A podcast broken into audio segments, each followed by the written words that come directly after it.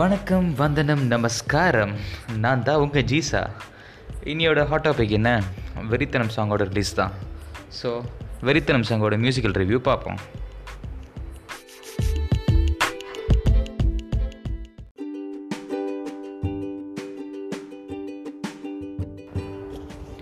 பிகில் படத்தோட second single தான் வந்து வெறித்தனம். வெறித்தனம்ன்ற பாட்டை வந்து கம்போஸ் பண்ணது ஆப்வியஸாக தெரியும், ஏஆர் ரஹ்மான் தான். சாங்கோட ரிலீசிஸ்ட் வந்து நம்ம விவேக். இந்த சாங்கோட இன்னொரு ஸ்பெஷாலிட்டி என்னென்னு பார்த்தோம்னா, இளைய தளபதி இந்த சாங்கை நான் பாடியிருக்காரு. சாங்கை கேட்கும் போதே வேறு மாதிரி இருக்குது. என்ன சொல்கிறது, இது ஒரு ஏஆர் ரஹ்மான் சாங்குன்றதே ஒரு டவுட்டாகவே இருக்குது. அவர் இது வரைக்கும் போட்ட மியூசிக்லாம் வந்து அவருக்குன்னு ஒரு சில பேட்டர்ன்ஸ் இருக்குது. அந்த பேட்டர்ன்ஸ் எல்லாமே ரீடிஃபைன் பண்ணி புதுசாக ஒரு ரீக்ரியேட் பண்ணியிருக்காரு. லைக் அவருக்கு வராத ஜானர்னே ஒரு டாக்ஸ் இருக்குது. அவருக்கு இந்த மாதிரி குத்து லோக்கலே இறங்கி இறங்கி போட மாட்டார்.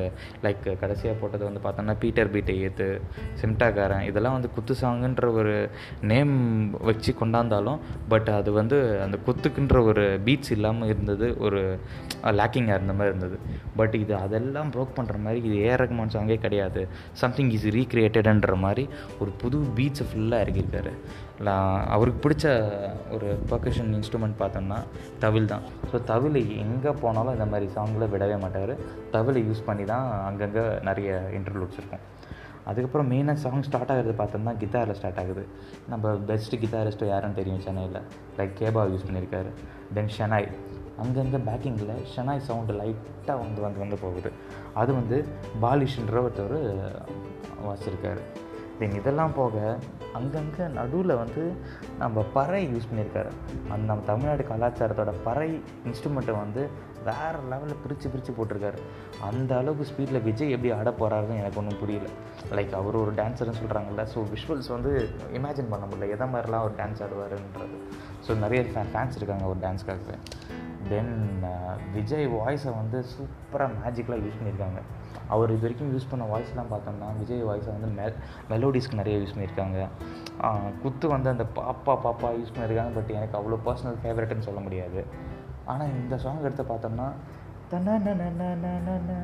அந்த லைன் வந்து அவர் விஜய் பா பாடும்போது ஒரு டிஃப்ரெண்ட் ஃப்ளேவரிங் இருக்குது. அது ரஹ்மானே சொல்லியிருக்காரு. அது எனக்கு ரொம்ப பிடிச்சிருந்தது. அது அப்புறம் பார்த்தோம்னா ஏஆர் ரஹ்மான் ஒரு டிஃப் ஆல் சேம் ஒரு பேட்டர்னை அங்கங்கே ஃபாலோ பண்ண ஆரம்பிச்சிட்டார்.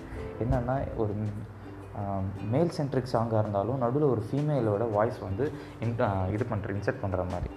லைக் அந்த ஓவர்லேப்பிங்கில் இந்த தடவை சங்கீதான்ற ஒருத்தங்க வந்து சுராங்கனி அப்படின்ற அந்த வார்த்தையை ஒரு டிஃப்ரெண்ட் இதில் பாடியிருக்காங்க. அந்த டைனமிக்ஸில் சூப்பராக பிட்ச் ஆகிருக்கு. அதுக்கப்புறம் நம்ம சூப்பர் சிங்கர் ஸ்டார் பூவிஆர்ன்றவரை ஏஆர் ரஹ்மான் இந்த பாட்டில் வந்து இன்ட்ரடியூஸ் பண்ணியிருக்காரு. அந்த பையனோட இன்ட்ரெஸ்ட்டே வந்து அந்த திருதான் திருதான் திருதான் அப்படின்னு ஒரு அதோட சவுண்ட் கொடுக்குறதே அவனுக்கு ரொம்ப பிடிக்கும்.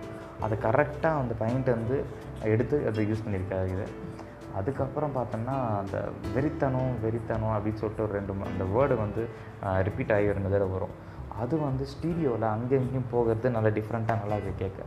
அது வாய்ஸ் கொடுத்தது வந்து இது சம்திங் காக்கா பாலா. ஆமாம், காக்கா பாலா. ஸோ அங்கங்கங்கே டிஃப் இது பாட்டு என்ன ஜானரில் போகுதுன்னே சொல்ல முடியாது. ஒரு லெவலில் போகும்போது பாட்டு திடீர்னு ஸ்டாப் ஆகிடுது, திடீர்னு ஸ்டாப் ஆகிற மாதிரி ஸ்லோ ஆகிடுது. ஸோ பாட்டை முடிஞ்சிருச்சுன்னு நினச்சா டக்குன்னு அங்கேருந்து இன்னொரு லுக் அங்கே தான் பறை வந்து டக்குன்னு அதிகமாக கொடுத்து வீட்டை திருப்பி ஏற்றுறாங்க. ஸோ அந்த டிஃப்ரெண்ட் ரே ரேஞ்சில் போயிட்டே இருக்குது. பிச்சு ஏறுது இறங்குது. கேட்கவே ஒரு லைட்டாக குஸ் பம்ப்ஸ் மாதிரி இருக்குது. நம்மளுக்கே ஆடணுன்ற மாதிரி லைட்டாக தோன்றுறது அங்கங்கே. அதுக்கப்புறம் என்ன பெரு எடுத்துக்கிட்டோன்னா அங்கங்கே சில இடத்துல பேக்கிங் வாய்ஸ் கொடுத்துருக்காங்க. லைக் அந்த ரவுசடின்னு சொல்லிட்டு ஒரு லைன் வரும். அந்த இடத்துல பின்னாடி கோரஸ் அப்படியே எலிவேட் ஆகுது லைட்டாக. ஸோ அந்த எலிவேட் ஆகிறது வந்து இயர்ஃபோன்ஸ் போட்டு நம்ம ட்ரை பண்ணோம்னா நமக்கு நல்லா தெரியும்.